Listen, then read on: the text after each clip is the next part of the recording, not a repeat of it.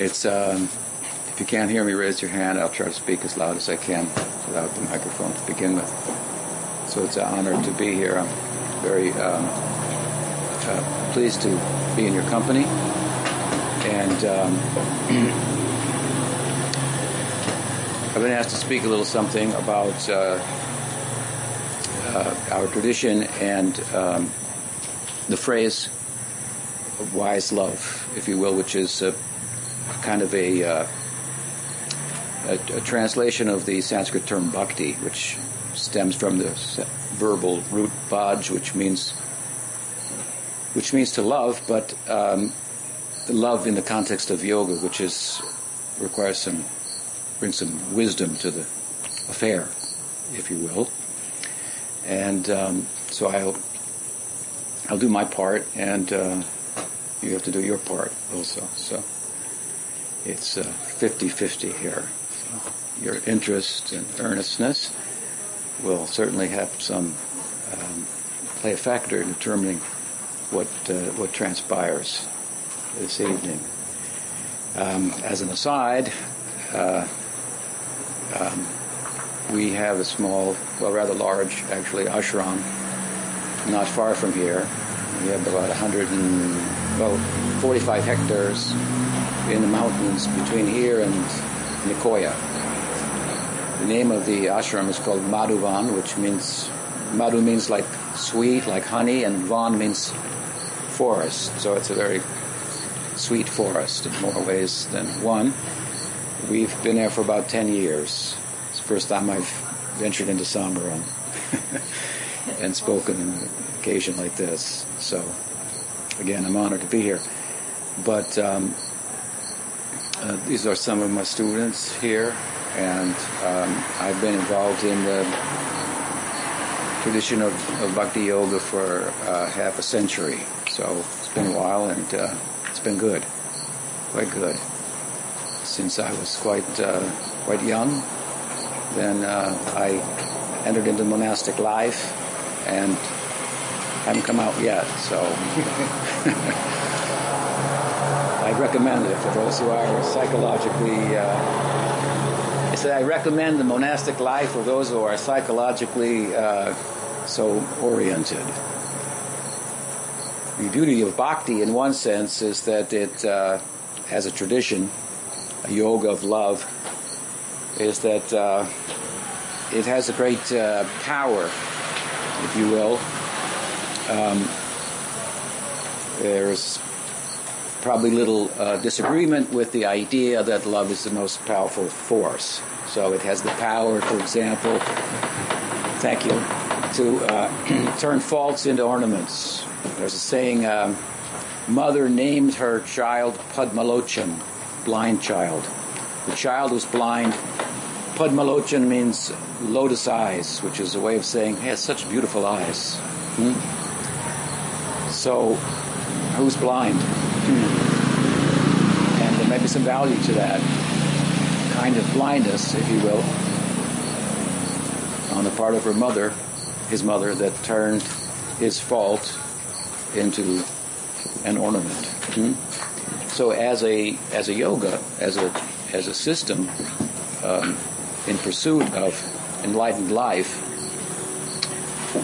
um, there's a good argument to be made for the um, efficacy of thank you, efficacy of bhakti as a tradition over, for example, uh, posture or asana, for example, or, um, or or or knowledge, tradition of knowledge, Gyan. Hmm.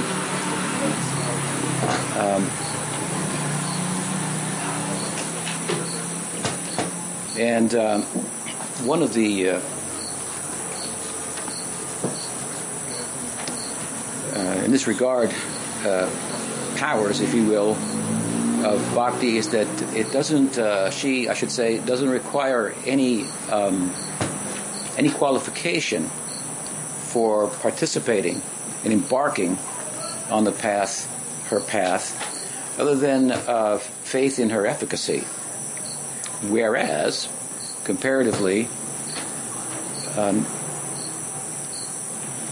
in the Hindu tradition, paths like Ashtanga Yoga, you may be familiar with Yoga Sutra of Patanjali, and also in, in Bhagavad Gita, the kind of Bible of Hinduism, which differs somewhat from the Bible in that it's not so much about believing as it is about the nature of being, but therein um, the kind of, I want to say, Ashtanga Yoga system is also described in the sixth chapter and in the sutras of Patanjali, Yoga Sutra. That's a particular transcendental uh, uh, vehicle, path, that system of yoga, but there are some prerequisites for that. At least according to the, to the um, orthodox uh, system, if you will, and the texts from which such a path um, comes to us in the world. Uh, for example, uh, the yamas, niyama of yoga, one of them is brahmacharya, so that's pretty tall. Uh, it means celibacy. Not for everybody, um, as a prerequisite. Now, of course, there are modern interpretations of the term and so forth that, that seem to make it more accessible, but uh, traditionally it was a little more closed uh, of, a, of a group, if you will. And um, then the path of knowledge, sometimes termed Raj Yoga. Um, knowledge has a peculiar uh, feature to it, in that um, it doesn't go where ignorance is. The two like don't go together.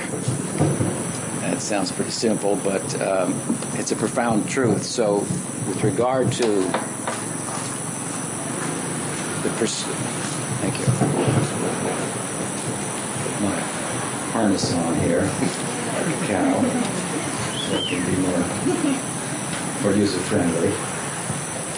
Domesticate me. So, uh, welcome. Never too late, right? For this. We got a lot of time here. Uh, time without, without beginning. Right? Or end. So, Gyan, knowledge. We talked a little bit about yoga for a moment. And as a path, Ashtanga Yoga, and uh, and Gyan, the path of knowledge. So knowledge doesn't go where ignorance is, and the problem with that is that we're ignorant. That's why we need to be enlightened. And the ignorance where it shows up in, in our heart, so to speak, metaphorically speaking, in our heart, in terms of our desires, as the Buddha, you, you all, I'm sure, well know, ascertained that. Trishna, not Krishna, but Trishna.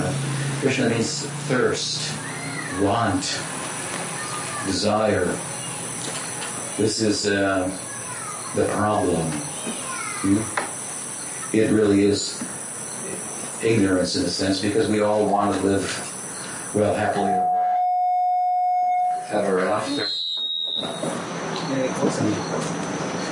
And um, If, if our pursuit,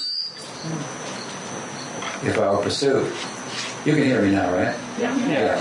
We're okay. If I, if our pursuit of enduring happiness is in relation to things that don't endure, that is certainly a recipe for unhappiness. In the Gita, Krishna says it another way. Buddha, Krishna, they have different ways of saying the same thing, if you will, right? He said, uh, Mukhalayam Ashashvatam. The nature of the world is, is dukkha. Dukkha means it's like full of suffering. Hmm? And Krishna speaking this to his friend Arjuna. And it's as if Arjuna thinks, well, it may be, but I kind of like it. I like the maybe full of suffering, but there's things I like about it. And Krishna says, Ashashvatam. Mukhalayam Ashashvatam. It's full of misery, and even if you like it, well, you can't keep it. So now, now what? So the more you like it, if you can't keep it, the more problematic it becomes, right? So a corollary, if you will, of knowledge is uh, vairagya, or detachment. If you know, hmm, if you're wise, then you don't pursue enduring happiness or life, enduring life, in relation to things that don't endure. Hmm? It is said uh, also in the Gita, Wisdom of Krishna, he says, um,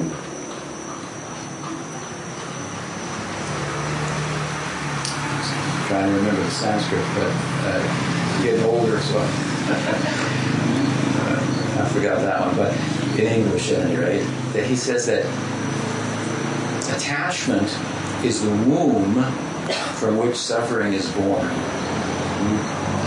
It's a hard pill to swallow, but it's quite, it's quite true. I mean, here, of course, I, I have to say that I'm speaking from certain premises that I assume that most of us agree with. Uh, the popular current of philosophical thought in the world, unfortunately, is, is uh, from philosophical, uh, philosophically speaking, uh, materialism or uh, physicalism, or another word for that would be naturalism, which renders us all um, merely the uh, movements of natural or physical forces, without any, which is all determined, without any will of our own to weigh in and be an, an agent of action and have an influence. And it's very counterintuitive um, uh, perspective.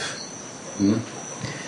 And um, in other words, we live our lives, intuitively speaking, all of us human beings, as if we have causal efficacy on the world, that our uh, thoughts arising from a, from our sense of self, that I am.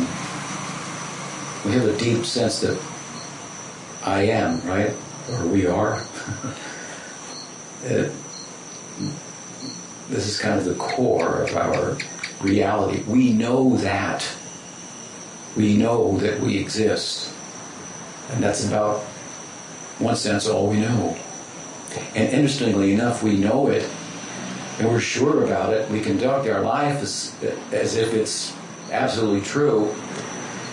And we know about it through a subjective method. Subjectively, we know. We cannot demonstrate it objectively.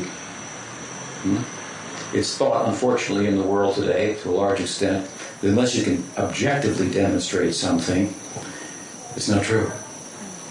Well, we can't objectively demonstrate the sense that we exist as we experience it ourselves, that I am. I am is for sure. That I am this or I am that, that's another thing. That can change. I am this, I am that, I am a Tico, or I am a Nico, just out north of us, or I am, uh, as it may be, Swedish, Italian, uh, Finnish, uh, another Italian. I'm from San Francisco. Uh, that can change, we know that, right? Um, you used to live in San Francisco, now you're here, right?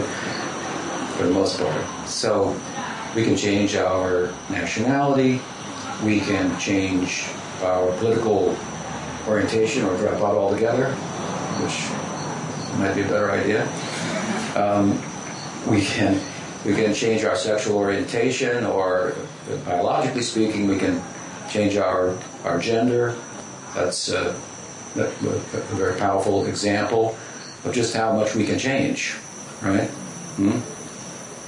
In terms of, I think I'm a man, I think I'm a woman. That's pretty basic, but even that can change.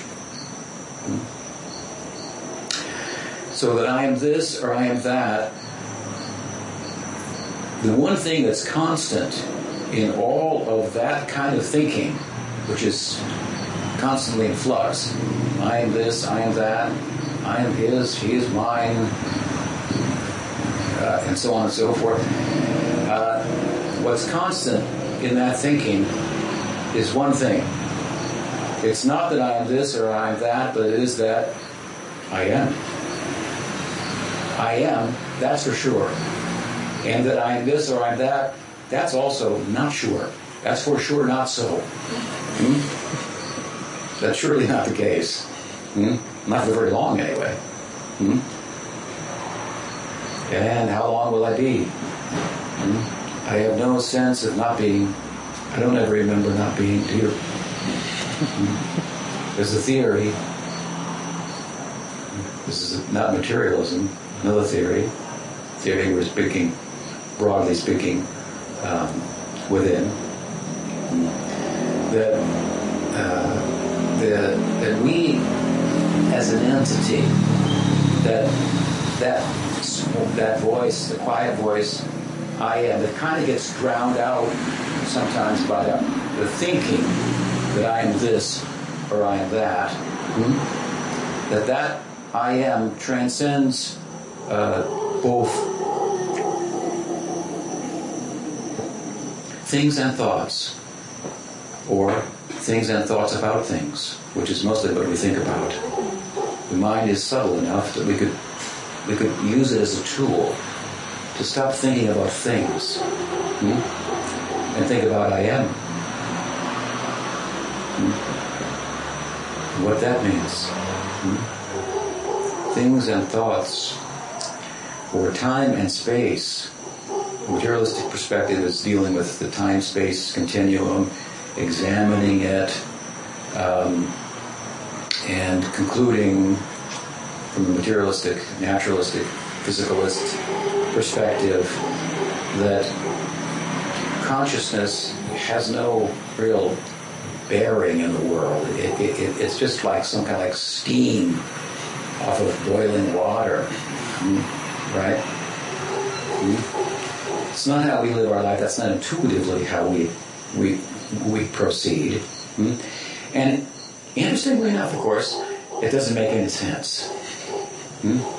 Because, if, follow me if you will, if physicalism, the idea, which is a popular idea, it's the prominent, dominant thinking in the philosophical community of the, of the world, hmm? is true, then because there are only physical forces interacting, the sense that I am an individual, a person, a self, that I have causal efficacy, that I think about things, will things, and then I carry them out, and so forth, that's all a complete illusion.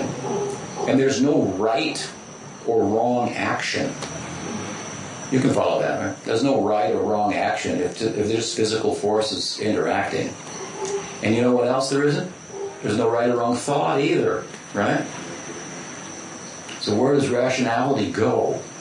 Hmm? It actually goes out the window. Hmm? If indeed, in, in that philosophy, which is which is how bankrupt, if you will, modern philosophy has, has become, unhinged as it is from forms of sacred revelation, like, for example, the sacred books of the Hindus, or the insight of the Buddha that comes from Look, pursuing uh, living in the world in a different way, kind of living with the with the uh, in line with the adage that go within or go without. That's your choice. Mm-hmm. What life is about, if you will, from my humble perspective, is what's out there and who's asking the question and who's looking at it. That's the whole. That's it. Are they the same? Does neither one exist? Does only the observer exist? Does only what is observed exist? Hmm? So the schools of of of, of um, ego-effacing spiritual pursuit. I, I, I use this phrase ego-effacing to differentiate um, what I would call authentic spiritual paths and traditions that have real efficacy to deliver Um, a, a a measure of enlightened experience as to what that I am is all about. Hmm? To differentiate, ego-effacing differentiates those paths from kind of you make it up as you go along and uh, type of a, of a of a spirituality that that doesn't deal with, it doesn't serve to deconstruct the present sense of identity that we have, that I am this or I am that. That needs to be disconstructed if I'm to arrive at what I'm really interested in, being happy forever, to, or, to, or to arrive at a kind of knowledge that, by which, one, the experience is there's nothing more to be known.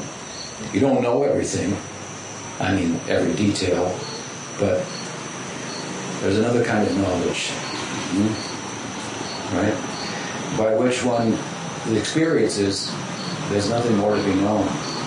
I don't, and there's nothing that needs to be done, hmm? other than to celebrate that. That's what the Kirtan is an example of, for example. So I was saying that knowledge and ignorance don't go well together, right? So if we have ignorance in our heart and we're preoccupied with the thought that I am this or I am that, rather than that, that will get in the way of contemplating that I am, which is far, uh, uh, in a way, more profound than any this or that that you could come up with, even in your dreams. You could be this or that physically, and there are many ways, as I was explaining briefly, we could change that. But in your dreams, your thoughts, you could even exponentially uh, further the possibilities, right? I mean, in the physical world, there's gold and there's mountains. In a dream, we could have a gold mountain. Mm-hmm. Right? So the realm of thought is more subtle, the more possibilities that lie there. But even the realm of thought, what to speak of the world of action, whatever we could come up with, I am this or I am that, or I could be this or I could be that. Hmm? If you put all of those thises and that's together, hmm, they wouldn't hold a candle to the difference between how profound it is to understand, even theoretically, and then pursue systematically, what to speak of experience, the implications of I am. Hmm? And so, the, so the way to to arrive at this is, of course, we. It would be good to take advice from those who have, have told us about it over the centuries through different traditions and so forth. Hmm? And their example of, and it extends beyond the Hindu traditions, the Buddhist traditions, even the Western traditions. You have esoteric mystics in in, in Islam, and uh, Sufis, and Christianity, and many of the early uh, Teresa, Rodilla, Saint Francis, a couple of my favorites. Um, There's, they, they went within to explore the I am, and they didn't come up um, empty-handed. Hmm? Hmm. But they came up with a kind of knowledge that, that an insight hmm, and a, approach to helping others arrive at it, that uh, it, it, it's not that uh, it's uh, it's in a way counterintuitive in that. It says, well, to use the Buddhist term, less is more. Hmm? Right? So, uh, life really, uh, in my experience, does not proceed logically as much as it does, if you will, mystically or trans-rationally. For example, mathematically speaking, if I have ten and I give away five, I have less. So it would seem that by giving, you would have less. But it's not true, is it? Indeed. Not only will you have more by giving, The giving is the more. That's another. And you don't really give unless you've understood that point, right? Mm-hmm. If you give but hold on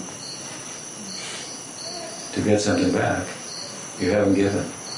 Mm-hmm. If it doesn't hurt, you haven't given. So love is born from the womb of sacrifice. Mm-hmm. There's some, there's some math to the beauty of it all. Mm-hmm. Some discipline is uh, required. So we have the disciplines of yoga, of the school of Gyan. The problem that I'm saying in comparison to Bhakti, and people can choose whatever they like, but and that's fine, all well and good. But from the Bhakti perspective, mm-hmm, I'm talking about the yoga of love, the generosity and the power of love.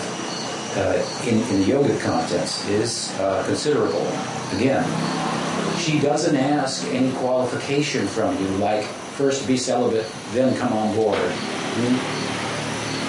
That's pretty generous comparatively to, to the, for example, the yoga tradition as it's given in the Orthodox texts. Mm-hmm. In the school of Gyan, or knowledge, then again, knowledge really won't enter your heart, if you will, unless the ignorance is not there. So you have to have a pure heart for knowledge to manifest. Hmm? Bhakti, because love has extraordinary power. Another thing, let's look at it like this. I found this very fascinating. So I didn't plan this talk out, so we're just kind of going as it comes, if you will. So action cancels out knowledge, and knowledge cancels out action. What I mean by that is, if our action in this world is in relation, as I said earlier, to things that don't endure, and we're attached to those, this is a recipe for suffering, and that's ignorance. Hmm? Now, we're all ignorant, so we can forgive ourselves a little bit, but but that's a starting point, right? Hmm? The Buddha said, again, a thirst for for things, for the world, this is the, this is the cause of suffering. I mean, if you don't, why do we move? Because we're not fulfilled. If you're full, why, why move? If you're complete, why move?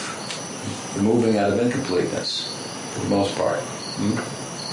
So, moving, then, if you will, or action, to put it in the in the, in the in the Sanskrit terms, karma is where there's karma, there is not gyan or knowledge. Where there's gyan, knowledge, karma is finished. Hmm? So, if you have knowledge, there's no action. If you have action, there's no knowledge. The two. I mean, obviously there's a spectrum here, but they cancel one another out at the two ends of the spectrum. Hmm? But in in love, in bhakti, there's movement and there's knowledge. There's action and there's knowledge. I mean, from our material experience, we can understand. Love's a lot of work. Hmm? Right? Hmm? Love's a lot of work, at least in the beginning. And if you make the sacrifice that is required, and you do the work, then you can enter into, materially speaking, and just giving a material example, it's, it's limited. You can enter into a, a, a, a relationship, let's say, for example, that's that's kind of intuitive, and the two, the you and I, become we. It's a kind of a dynamic unity.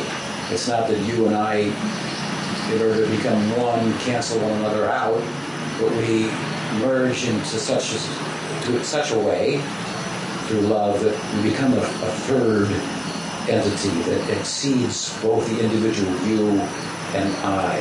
So this, if you will, is the idea of union with the with the absolute in the school of bhakti. Hmm? Therefore, the implication of this is Shanti, shanti, shanti. Peace, right? Peace. We want peace. Peace. Is that all we want? Why do we want peace? Because we're at war. It's not just, you know, politically speaking or or militarily speaking or economically speaking, there's a war, but we live in a plane of a realm, a plane of experience where jiva, jiva, siv, jiva, and it's a very Darwinian perspective here. From it's, it's not the whole picture, but one living being is food for another. That's just a, a cruel fact. Mm. So we are all hunting, and look over your shoulder. You're all being hunted also. Mm. We've identified that I am, as identified with I am this or that, that takes the shape of a biological and psychological complex that it needs maintaining, and if we don't, it might not exist, so we're struggling to meet its needs.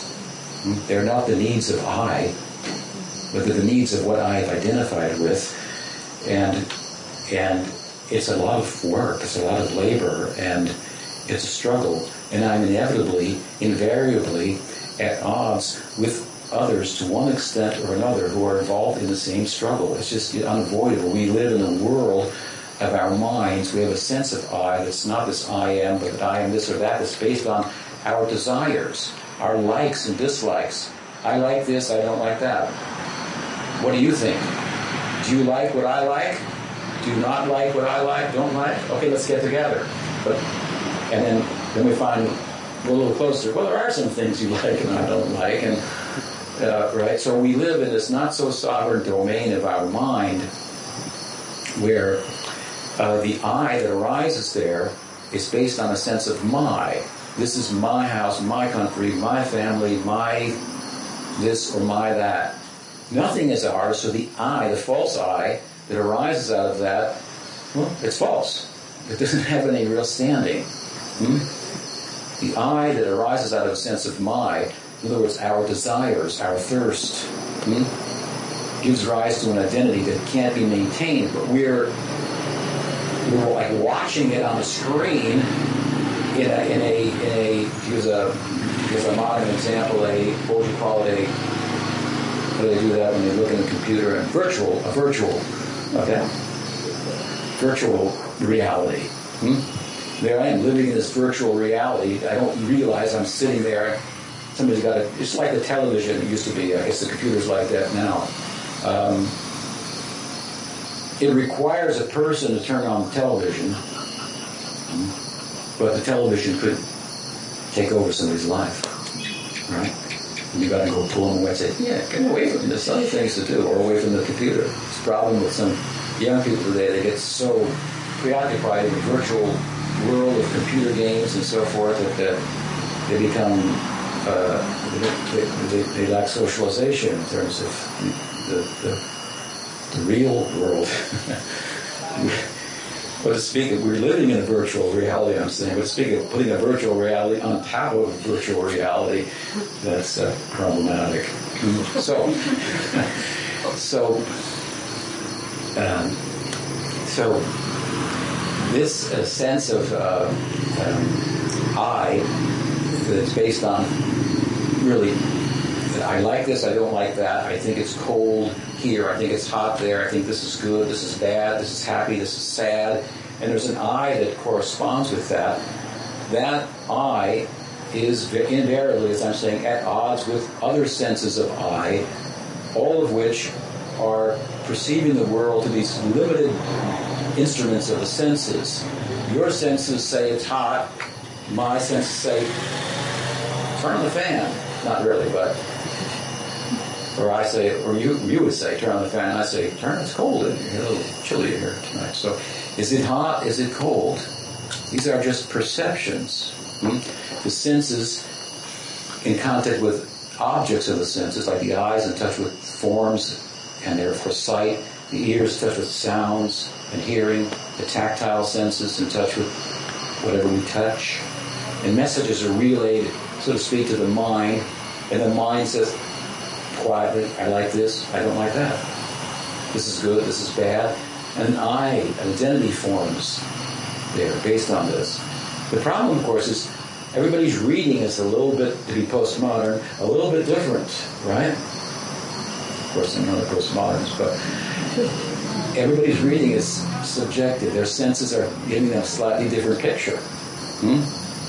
So we can't agree on exactly what it was like to hear from Swami tonight. You know, I thought it was pretty bad. I thought it's okay.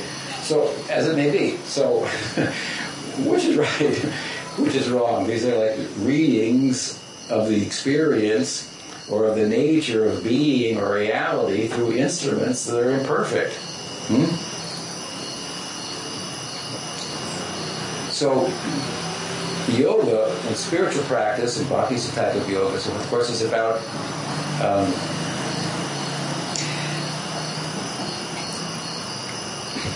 not limiting our reading of the nature of existence to the faculties of mind, senses, intellect, mind, or even intellect.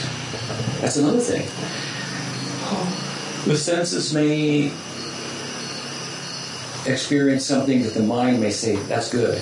But intelligence very quietly may say, but it's not good for you. But we tend to ignore that. Hmm? So often, unfortunately. You ever do something that you knew wasn't good for you? Once in a while. you, you knew it, you knew it, but you did it. And then you said, I'll never do that again. And then you did it again, and again, and again. This is our this is our predicament. We are pathetic. We, don't know. We are pathetic. Therefore, we need help. That is the point. Hmm?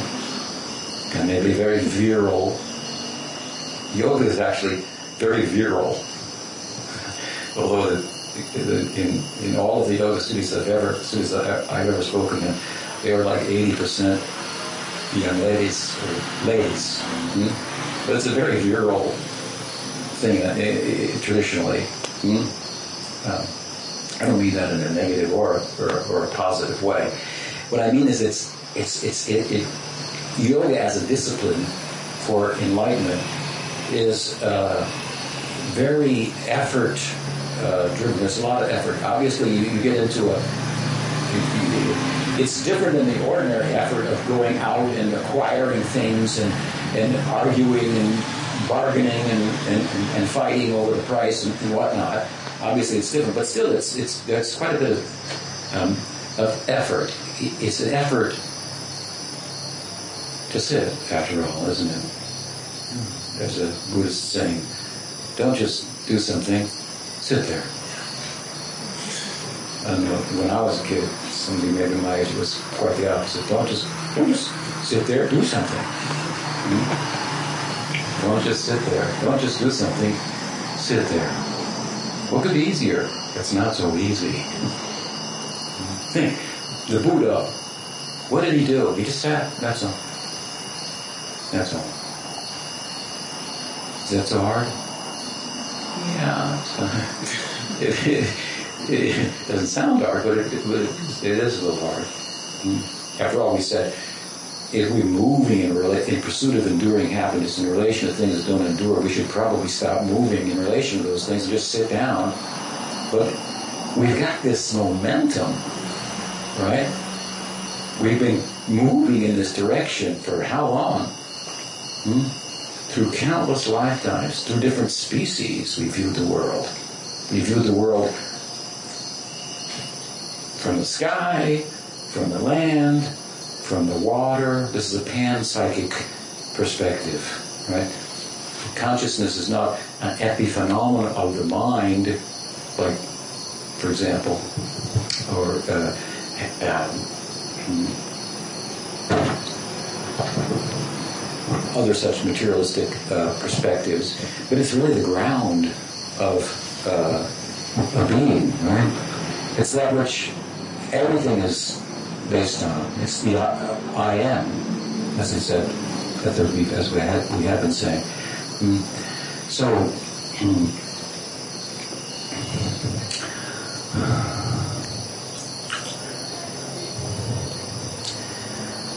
yoga is not sitting like like the Buddha taught, but it's it's it's it's it's, it's not so easy to do. We we have this momentum of going in the opposite direction and being takers, being hunters, and being hunted, and, and, and viewing the world, let's say, through different species. If you uh, embrace the principle of panpsychism, then you you have the opportunity to honor all forms of life, right? And then think, hmm, there's consciousness in different forms of life. How'd they get there? Why am I in this form of life? The I am. I'm telling you, that ten years ago, fifteen years ago, hmm, panpsychism, which is the original form of which is Vedanta, or yoga, also has a panpsychic perspective. That consciousness is just, it's, it doesn't have a biological basis to it. It exists, and all species of life have consciousness. It used to be thought that only humans have self-awareness. Descartes thought like this. This is the beginning of the environmental crisis. Hmm? To distinguish man, they didn't say it at that time, but and women from from the natural world. Natural world was profane, hmm? and then there was humans that were divine children of the God who could take from the world as they wanted, and there's no. There's nothing out there. I mean, it's just stuff for us, for the kids. And God's the Father. He wants us to be happy. Take from the world. And then they proceeded to, you know, ghost bust Europe and do away with paganism by selling the one miracle that one person came back from the dead. It never sold that well in India for some reason. But anyway.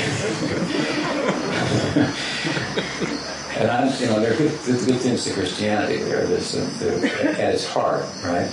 But like many disciplines, mine own included, people distort them and abuse them and, uh, and misrepresent them terribly, and it's very uh, ugly. It's like, what's worse, a thief or a counterfeiter, you know? And it's like, it's, it's even worse, the counterfeit. So, so.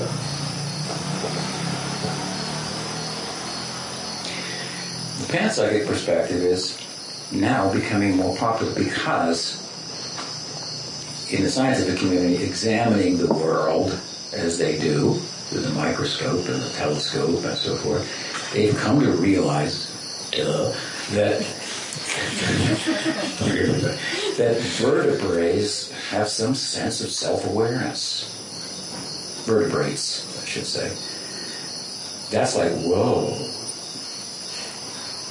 So they they actually have some sense of ego, of I, that I am. Hmm?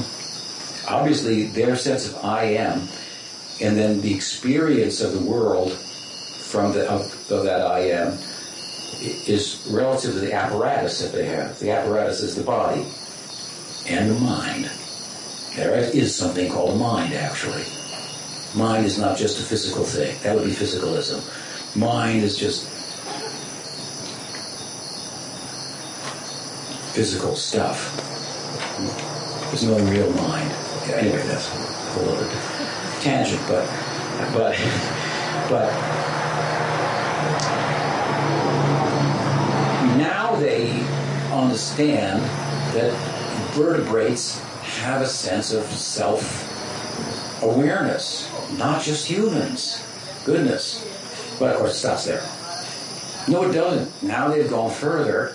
And they discovered something that's been in the, the wisdom of the Buddha and the Gita for thousands of years, that invertebrates like bees and other insects, a lot of them around here, hmm? think about it, they have a sense of I. Hmm? Now, obviously, they're experiencing the world very differently because their apparatus is different. The I is the same. It's a unitive spark of consciousness. Hmm? Consciousness doesn't just mean like I'm conscious. I'm aware of something. That's an aspect of consciousness. Think of it like this. There's a light, and the light illumines other things. So its power to illuminate other things is like awareness. But awareness is based on the light being self-luminous itself. So we're a self-luminous unit that, relative to the apparatus that we have, meaning the bio- biopsychological complex that we find ourselves in, uh, we're aware of certain things, and uh, uh, a certain type of mosquito awareness, uh, honeybee awareness, as may be the case. But that agent in there hmm, is having the honeybee awareness, which is another this or that, I'm a honeybee. Hmm? Might be good. Uh, I'm a mosquito. I'm not sure about that one. Uh, but that's, again, just part of this or that. We didn't think that far. We only talked first within the human spectrum, but from the panpsychic perspective, there's consciousness everywhere. How did it get there? Oh, now, of course, it only goes to invertebrates. They don't have the same brain structure as thought. Well, consciousness is just something in the brain. We'll figure it out. We'll find it. We'll map that brain out until we find that part of the brain that says it's just dull matter. Non-experiential matter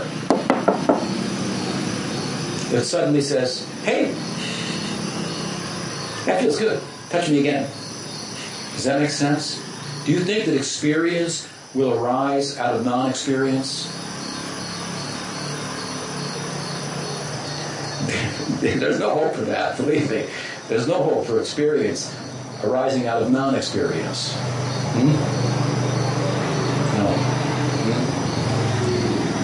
It's really bizarre that experiencers are reaching that kind of conclusion. That's, again, physicalism, materialism as a, as a, as a philosophy. It's quite, uh, quite uh, bizarre. Think of it like this. I mean, from a physicalist perspective, there's just atoms bouncing around like pool balls on a, on a, on a, on a pool table. Hmm? Just bouncing around. Do you think that at one point one of these poo balls is going to turn and say, could you put a little more chalk on that? That's, that's just a joke, right? It's absurd. That's the philosophy of materialism. That at a certain point, to, to deal with consciousness, at a certain point somehow or other, non-experiential matter became experiential. And then they tried to tie it to biological evolution, which has its merits, but there's a problem with biological evolution when you try to make it the answer to everything in life. When you can't, when on the one end, there's no hope for a biogenesis. There's no hope for that. Years ago, it used to be thought, by biogenesis means chemical evolution, that chemicals evolve into life. Chemicals turn into biology. And we're just going to prove it pretty soon. Nobody talks about it anymore. It's put on the shelf. Hmm? There's, there is there, there is a hypothesis called a biogenesis that has not even become a theory. There's a difference between a hypothesis and a theory. A theory is like, it's starting to work. It seems that we can plug it in here. According to this discipline, and it works. Or that discipline, and it seems to give consistent data, and so forth. Hmm? That's on the one end. The idea that non-living chemicals will suddenly become living. And then that the biological living things, living matter, will become aware of itself. That's on the other end, consciousness. Hmm? This biological evolution is in between these two ends that are so far from being answered in the theory of everything that they're, they're not like a crack in the wall. They're like the Grand Canyon or the Pacific Ocean. Hmm? The basis of, let's take biological evolution for a moment. The basis of evolution is that that which evolves has some, is a semblance of that which it evolved from. This is the basic premise. That which evolved is not something entirely, absolutely, in all ways different from that which it evolved from. But there's something into that which evolved that was in that which it evolved from. So if you, this is this is a problem, of course, for trying to reduce consciousness to a Darwinian perspective, because experience is a lot different than non-experience. It's like absolutely different. There's no relationship between the two. We are experiencers. Hmm? And because we're experiencers, that means because we have awareness, there are consequences. There are consequences for awareness. I mean, we teach that to our kids, right? Hmm?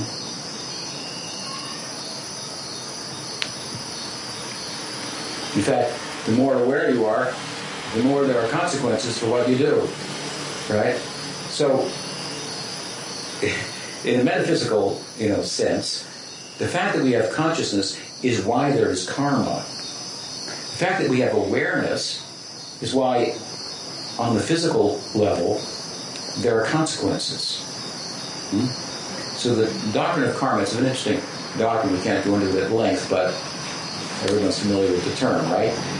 Consciousness and the corresponding karma, or the, the consequences for our awareness and how we apply ourselves and so forth, is the mechanism by which I am finds itself thinking, I am a honeybee, I am a mosquito, I am a human, I am a man, I am a woman. Hmm?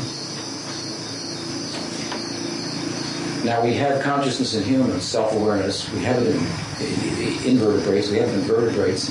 Now, they always want to stop there, but there's no way further than that. Now it's plants. Next, next domain. There's good, good evidence for supporting the panpsychic idea of yoga. That, yeah, there's consciousness in plants. There's a self-awareness there, too. But now, so the point being, I'm only making the point as an aside, that we have experienced and observed the world as a plant, as a bug, as an animal, as a mammal, as a as a, as a as it may be the case. Now we're humans. What is the difference in the human life and all these other species of life is that we have a chance to not only be aware, but be more self-aware and think about it and ask why. In all the other species, the question is how. How to eat, how to sleep, how to find a mate. That's what's going on. How to protect myself. There's no time for why. Those, the karma to be in those species of life is such that that the, the, the atma, the self, is more subdued and covered. In human life, it comes starts to come to the fore, and we ask a question that is nowhere else asked in nature. What is that question? Why? Oh. And then we think, we tell our children, don't ask that question. We used to ask that. We shouldn't stop asking. Why, Dad? But why is it like that? Don't ask that. Just do your homework. Hmm? Don't stop asking the question why. This is this is this is what yoga is about. This is what spiritual life is about. Why? It's a question that human life is constituted of. And where is the question coming from? How is a quantitative question? Why is a qualitative question? Why? Meaning, value, purpose. Where does all that come from? It comes from consciousness. Hmm? I mean, this is a, what do we call it? A shala. Just ask it. No. Michelle? Is it? Just ask Michelle. Don't ask the shala. Ask Michelle. It's a shala. It has quite, it's, it's wood and stone and other things, right? But she has positive value in it. Hmm? It's a shala. Hmm? In other words, we, we posit value. We are a unit of value, quality, not a unit of quantity. We're unquantifiable, infinitesimal spark of consciousness. Hmm? In the smoke, if you will, of illusion. Hmm? Just separately separate from the fire of our, of our source. Hmm? Where there's heat and light. Hmm? So we have had, now we have human life, we have opportunities. It's like a great time. It's a great time, human time. Hmm? And it's well spent in this type of inquiry and, and pursuit. And we're fortunate that some people have really inquired, like, deeply, and they got answers. Hmm? Texts like the sacred texts of the Hindus, these are like answers to the why question. They come from deep inward movement, and their answers would come just like from a Platonic, with a capital P, Plato, Platonic point of view. There are mathematical formulas, equations that explain the world. Hmm? Plato thought that they lived in a, in a realm, in a non-physical realm, like personified. Hmm? This is still a popular mathematical uh, theory. There's two theories in mathematics. One is that we create mathematical theories to explain the world. The other is we discover them. Hmm? Well, you might have heard of the famous Indian mathematician Ramanujan, who got the mathematical formulas from the goddess Radha, came to him, that are still like, they're still exploring the implications of them. They have very practical ramifications and, and so forth. So there's good reason to think, as, as Plato did, that there are formulas, mathematical. The world is is, is tele, teleological. It has a purpose. It, and, and of course, we live like that as if it does. You can't live as if life, life has no meaning. Nobody can live like that. So why philosophize if it does? It's just like this huge disconnect. You have to be able to walk your talk, right? Mm. Or what's the value of it? Mm-hmm.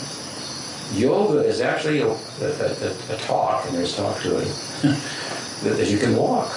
Materialism, you cannot walk the talk. Mm-hmm. You cannot live as if there's no meaning. You can go on a debate and say, there's really no meaning to life. There's no, there are no why questions, only how questions. Mm-hmm. You might, I'm wondering, why am I debating you? There's no meaning. You are, there's, there's, there's no right, there's no wrong, there's no rationality. What, you're on the wrong stage here. You should, but, uh, so, hmm. Human life is very special because there's an opportunity to be a yogi, a yogin, hmm? to be, to inquire within. And there are those who have, and they've come out with with answers like those mathematical formulas. They heard the sounds, the mantra. They heard, for example, we were chanting the Hare Krishna mantra. They heard it, and it, what it meant to them. They put it out there and said, just chant it. Can't even explain it. We could talk about it, but but and we try, but but try chanting. You know, and so there's sounds, hmm? that, that it's like, it, you know, like the dog whistle, only the dog can hear it, right? So there's sounds that, that, that you could hear by going within, and they sound good. They're very good, they're very encouraging. Hmm? Hmm? So again, go within, or really go without, come up empty-handed, right? Hmm? So, you can do that through Ashtanga Yoga. You can do that for through Gyan, but it's difficult to get the knowledge when there's an ignorance. It's like tough to just sit. Also, Bhakti, again, is yoga of love. So yoga love is very generous, as I said earlier. It turns faults into ornaments. In Bhakti school, you don't have to be a monk to practice Bhakti. You don't have to be celibate, because it has great power. Let's say you were we were attached to a significant other. Well, we just heard attachments are a problem. Now what? body says, that's all right. Look at it like this. I have faith in the efficacy of bhakti, in the yoga of love. And in order to practice it, there are certain things that I feel I need. Otherwise, I'm so emotionally unwholesome, un- unfull, that I can't practice. Right? Let's say you really feel you need a partner. Most people do. Um, of course, the more needy you are, the worse position you're in to be looking for a partner. You have to be a little bit whole, right? But still, um, in bhakti, its power is such that you can be attached to a significant other and think, I need this other hmm, to practice bhakti. And, and he, we're on the same page, so he needs it too. He needs me, I need she, or he needs he, or whatever is the case, right? Mm-hmm. Oh, so then the power of bhakti is that it can spiritualize the relationship. You don't have to separate. Mm-hmm. You can be attached for a purpose that transcends the attachment itself. Mm-hmm. Let me give another idea. In the path of knowledge, one progresses by detachment. Because again, attachment to things is ignorance. So by detachment, you make progress. But in bhakti, you make progress by attachment, by sangha, by attachment to like-minded persons. Mm? Mm? And bhakti also, you don't have to just sit, you could dance. How's that? That's easier. Hmm? Dance to, to the music. Kirtan. Kirtan is so beautiful that it is it is an anga, a limb of the angi, the body of bhakti. It's not a limb or a yama or a niyama of yoga. You've studied it's not one. But all the yoga schools and all the Ashtanga yogis, they do kirtan these days, right? Because so bhakti is so nice, so generous. They maybe don't always understand. Kirtan is, is one of the principal limbs of bhakti. How, how can it not be? If you love someone, you're going to sing about them, right? Bhakti has the power to turn any song into a kirtan. That takes a lot of bhakti, but it's possible. Right? And bhakti... It's it's uh, it's it's very user friendly. So in every way, because the senses can be engaged with the sense objects for a higher purpose. Mm-hmm. If bhakti is a school and a discipline of love, then it involves service. Because if you love someone, you want to you want to do things for them, right? So now, what's coming into the picture here towards the end of our talk? Forgive me for going on for so long, is, is is the idea that in order to be involved in the yoga of love, of bhakti, there's got to be a significant other in whom you want to repose your service, your loving propensity, right? Mm-hmm. Now, who's that going to be? It can't be one of these names and forms that are here today and gone tomorrow, right? You already excluded that. That's not part of the program. So, it, it, except in a provisional sense, we get together to do yoga, to do bhakti, right? We strengthen one another to do bhakti. Okay, that works. But in, a, in, a, in an absolute sense, we need a significant other that, that, that we can give to without reservation, without any expectation of return, and never be disappointed. Because if we try to do that in relation to someone who cannot give back unlimitedly, it's not going to work. You try to have unconditional love, you unconditionally love someone or something that doesn't have the, doesn't have the capacity to reciprocate in kind, and it seems like, I don't think this unconditional love works there very well. So you, so you need an object of love to repose your love, and it has the capacity to reciprocate as much or more as you can give. Hmm? So in bhakti, while we transcend the duality of hot and cold, good and bad, of material existence, we talked about earlier in the small world of the mind, we enter into, we end the war, the struggle for existence, the taking. We stop taking, so we're no longer being hunted. Hmm? I mean, it's the idea of all spiritual disciplines, one extent or another. So in bhakti, we do this, and we come to peace. We understand I am, and what is the I am. But we also experience what I am, what I be, so to speak.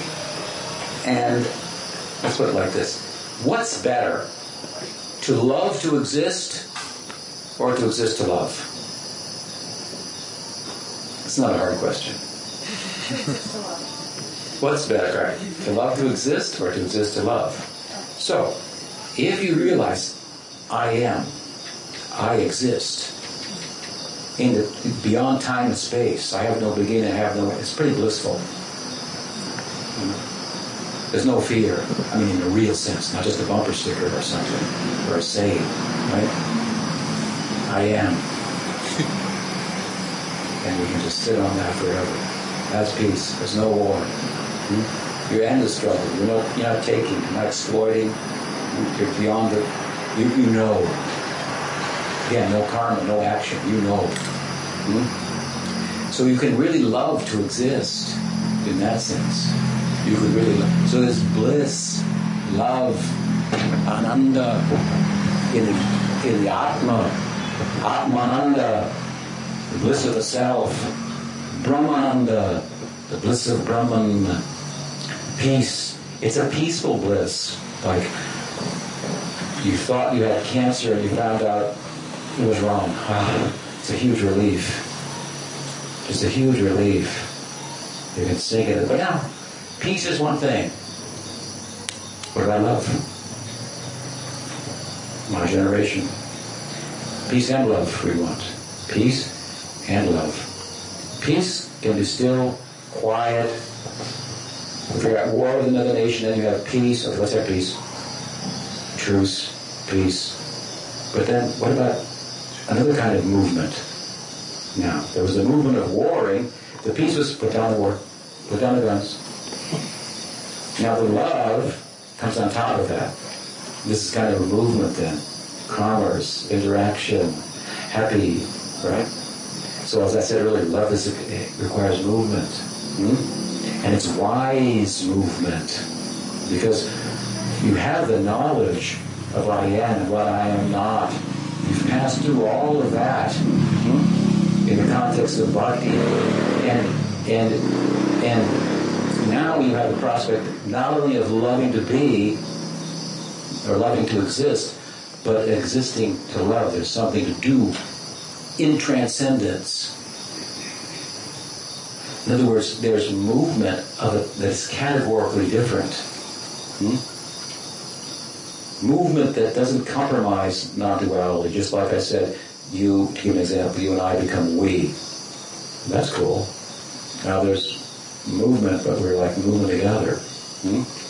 So, if you know that I am, I mean really, then you can be full and see the need to move. But in bhakti, you become so full because you've come not only in touch with yourself, but with your source in a loving context.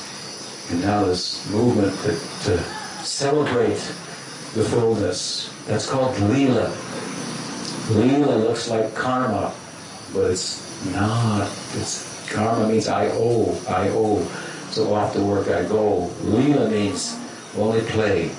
So God, if you will, maybe not a popular word, but the absolute, because it has all these religious connotations that, that have the old laws that say you shouldn't do this and shouldn't, don't pertain it now because the whole text has been misunderstood and so forth. But our source. Hmm? Krishna is a name. There are many names. Krishna represents like the heart of the Absolute. depicted just playing.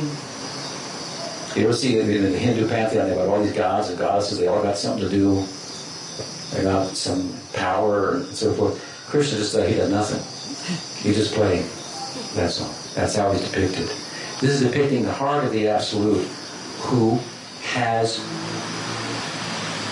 nothing he has to do. He who or that which is only playing is arguably all-powerful, because it takes power to play. If you want to play, did I say take a vacation? You got to have some power. You got to have some time off. You got to have some money. Hmm? So he who is all, only playing is all-powerful. And what is the power? The power in Krishna is the power of love. So he, he this is the idea. It's a depiction of the Absolute as only as all um, lovable. Hmm? And this has been celebrated in drama for centuries, in literature, in music, in dance. This idea um, that is uh, central uh, to, to bhakti, it posits a significant other, if you will, consciousness other, that is our source, that we can have a relationship with in transcendence that is not like this. Oh, let's say, let's say if, if, if, and it's not true, but let's say I was God, and you realize it, you might say, "Oh my God," and, and move back, like, "Oh my God," right? But in the school of bhakti, in our tradition, we're not interested in that feature of the Absolute. Hmm? That's available. Hmm? Agape in the Greek term, but this is like a transcendental eros, even. Hmm? Intimacy with the Absolute. That the idea of Krishna as depicted in art is, in order for the infinite to be intimate with the finite, it must take on a finite-like appearance. Because if it was infinite in appearance, the finite would be, oh, we would feel how finite you are. Oh goodness, how small I am. Hmm? So to bridge the gap between object of worship and worshiper is the term worship, and to love and have intimate union with the Absolute, which is the fe- the feature of the Absolute that, that offers this opportunity. That's what is meant by the word Krishna. Buddha offers a different aspect. Hmm?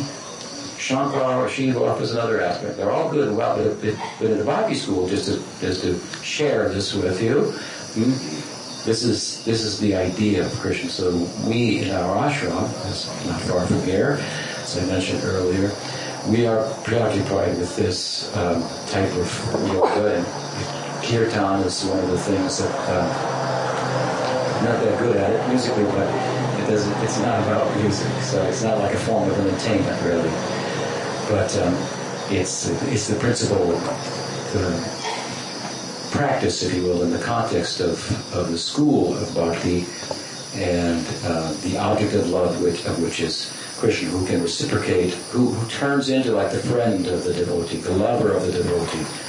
This is a very peculiar um, idea. I'm an author, you may know, I've written many books. Um, I don't have them here. There's a, there's a couple of books here. One written by a student of mine called Wise-Love, but uh, uh, I've written extensively, theologically, about this uh, concept.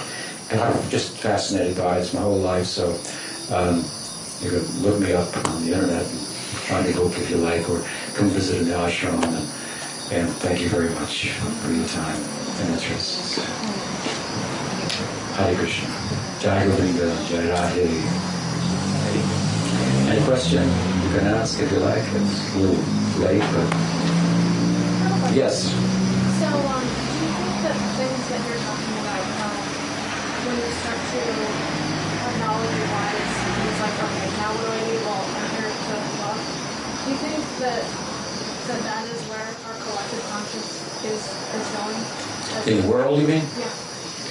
Well, you know, I think, to be honest with you, that we all have certain association or orbit, you know, in which we orbit, of friends and like-minded people. We tend to like to keep company of like-minded people in, in the company of which we'll thrive. Mm-hmm.